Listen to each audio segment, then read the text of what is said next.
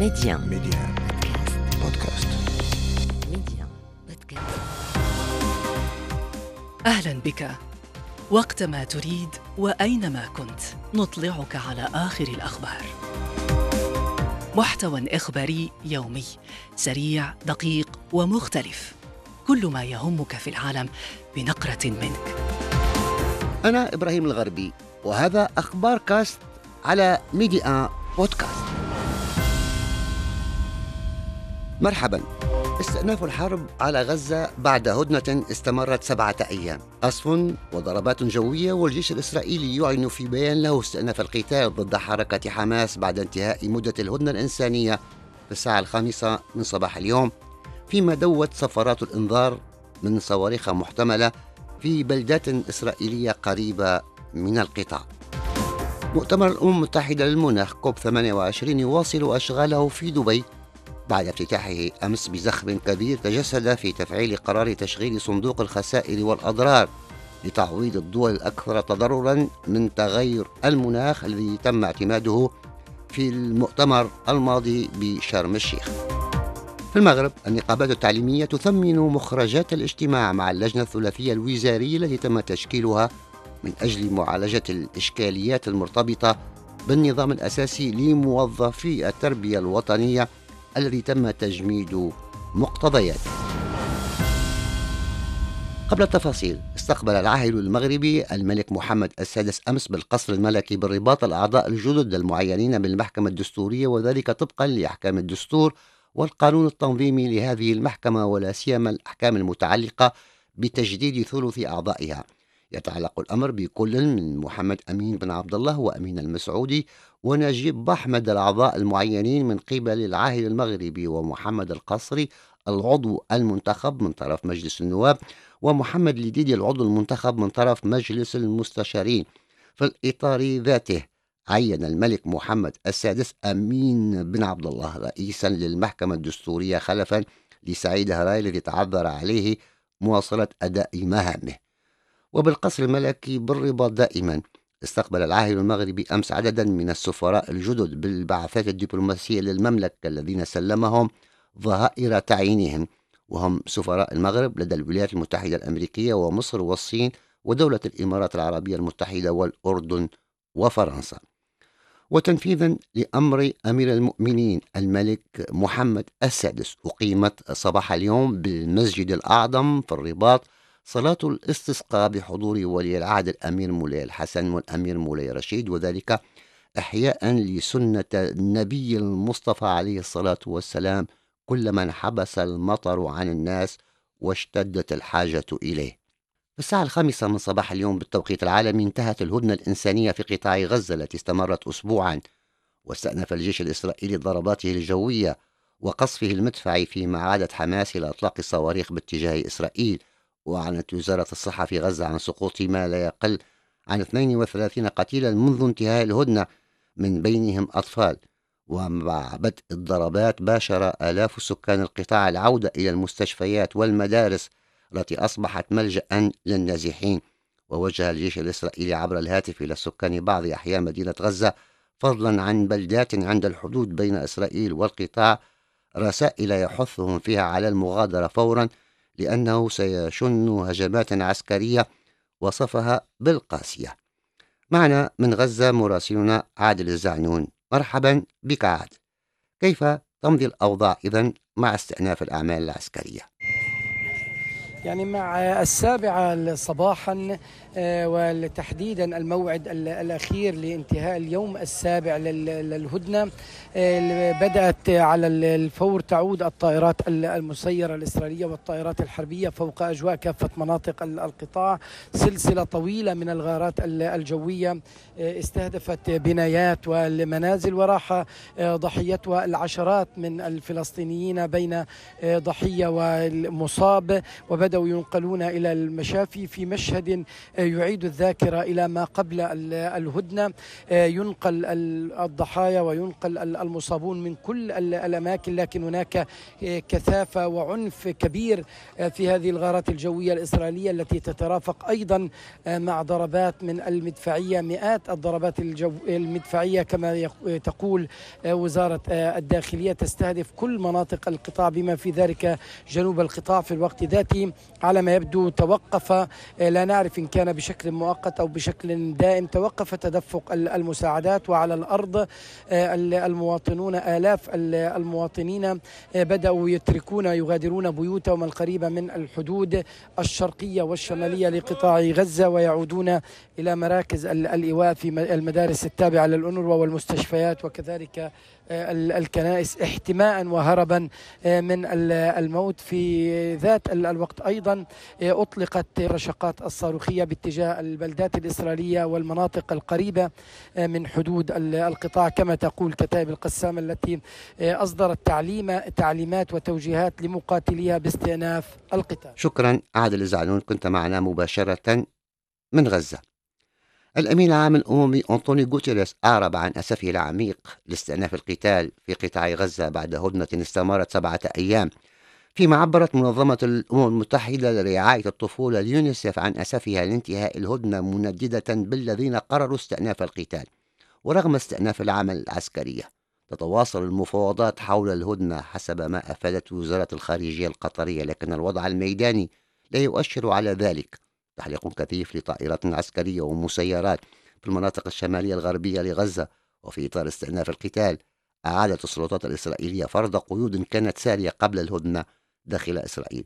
نستمع لتعليق اللواء واصف عريقات المحلل العسكري من رام الله. يعني هذا تنفيذ لتهديد نتنياهو القيادة العسكرية سواء كان وزير الحرب أو رئيس هيئة الأركان حينما قالوا مع انتهاء الهدنة وعدم الاتفاق على تمديدها سنستمر في المرحلة الثالثة من العدوان الإسرائيلي على قطاع غزة. وأنا أعتقد أنه يعني ما نشاهده حتى الآن هو استمرار للمرحلة الأولى حرب استهداف المدنيين استهداف الحياة المباني الطرق وليس عملا عسكريا بمعنى أن يكون هناك مواجهة مع المقاومة الفلسطينية بل هي تستهدف المدنيين فقط الآن.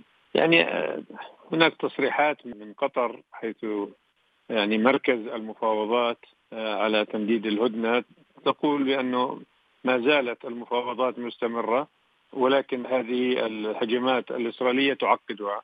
بمعنى أنه ما زال املا بسيطا في أن يتوصلوا إلى مزيد من الهدن. إلى دبي الآن حيث تتواصل أشغال مؤتمر الأطراف في اتفاقية الأمم المتحدة الإطارية بشأن تغير المناخ كوب 28 بحضور أزيد من 160 من قادة وممثلي دول العالم.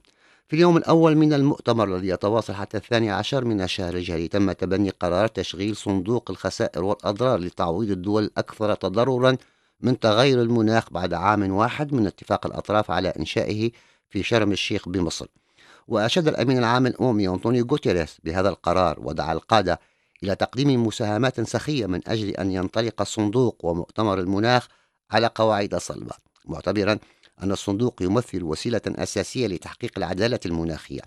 وسيتيح هذا القرار للمندوبين في المؤتمر التركيز بعد ذلك على معارك أخرى بدءا بالوقود الأحفوري بعد افتتاح الأشغال بدعوات إلى تسريع وتيرة العمل المناخي الجماعي. وتمثل الأميرة لالا حسناء العاهل المغربي الملك محمد السادس في الشق الرئاسي لمؤتمر الأمم المتحدة حول المناخ كوب 28 التي انطلقت أشغاله اليوم خلال الشق الرئاسي. سيقوم نحو 160 من قادة الدول والحكومات بإلقاء بياناتهم الوطنية بشأن التعامل مع قضايا التغير المناخي وخطط الدول لزيادة تعهداتها بخفض الانبعاثات. معنا من دبي موفد ميديا إلى مؤتمر كوب 28 عبد المولى بخريس مرحبا عبد المولى إذن تتواصل أشغال مؤتمر الأمم المتحدة للمناخ بعد اعتماد القرار المتعلق بتشغيل صندوق الخسائر والأضرار. مرحبا إبراهيم مرحبا مستمعي الكرام. طبعا بعد الانتهاء من أخذ الصور التذكارية ينتقل قادة العالم للعمل خلال أشغال النسخة الثامنة والعشرين لمؤتمر الأمم المتحدة للتغير المناخي.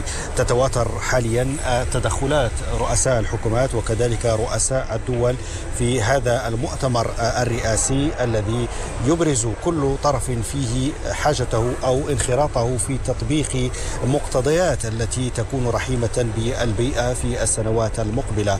ولعل أهم القرارات التي تم التوصل إليها هو هذا الصندوق صندوق الخسائر والأضرار الذي يعمل الجميع حاليا على توفير المخصصات المالية الكفيلة ببلوغه الأهداف المتوخاة منه لأنه بعد أشهر عديدة من الإعلان عنه في نسخة 2022 بمصر ما زال يراوح مكانه. حاليا هناك مجموعة من الدول أعلنت عن مساهمات مجزية تتجاوز حاليا 300 مليون دولار في هذا الصندوق الذي سيوجه لدعم جهود الدول النامية أو الأكثر تضررا من تبعات هذه التغيرات المناخية من أجل استحداث خطط للتنمية صديقة للبيئة ولكن أيضا أن تدعم اقتصادياتها المتضررة من التغيرات المناخية. كذلك هناك مسألة أخرى تم يعني اتفاق 134 دولة هنا في الإمارات العربية المتحدة على دعم الفلاحة المستدامة لجعل الغذاء في قائمة الأولويات. هنا في أجندة كوب 28 على اعتبار أن التغيرات المناخية تمس بالضرورة أو بشكل رئيسي أمن العالم الغذائي خاصة الدول النامية على مستوى القارة الأفريقية وكذلك على مستوى يعني أمريكا اللاتينية وأيضا جنوب آسيا. فحاليا هناك مجموعة من الدول هناك يعني مصادر ربما أو إشارات يعني تؤدي إلى التفاؤل بشأن مخرجات المنتظرة في الأيام المقبلة. كون هذه يعني الدورة ستكون فارقة عن سابقاتها. على اعتبار هذا الانخراط الدولي وعلى اعتبار هذه الرغبة في العمل حاليا من أجل يعني إنقاذ كوكب الأرض لأن العالم حاليا يشتغل ضد عقارب الساعة وليس فقط ضد هذا الخطر الذي يتهدد العالم من التغير المناخي. كذلك هناك مسألة الوقود الأحفوري هي حاضرة بشكل كبير على اعتبار أنها ربما يعني حجر الأساس أو يعني حجر الرحى في كل هذه الأعمال الحالية. الانتقال من وقود أو من طاقة تعتمد على الوقود الأحفوري إلى طاقة متجددة غير متناهية. لها طبعا كلفة أقل ولكن أيضا لها يعني منافعها على التغيرات المناخية بحيث ستقي مجموعة من الدول من تبعات هذا التغير المناخي الذي يؤدي ويذهب ب يعني نصيب كبير من النمو بنسب النمو في مجموعة من الدول. شكرا. عبد المولى أبو خريص كنت معنا مباشرة من دبي.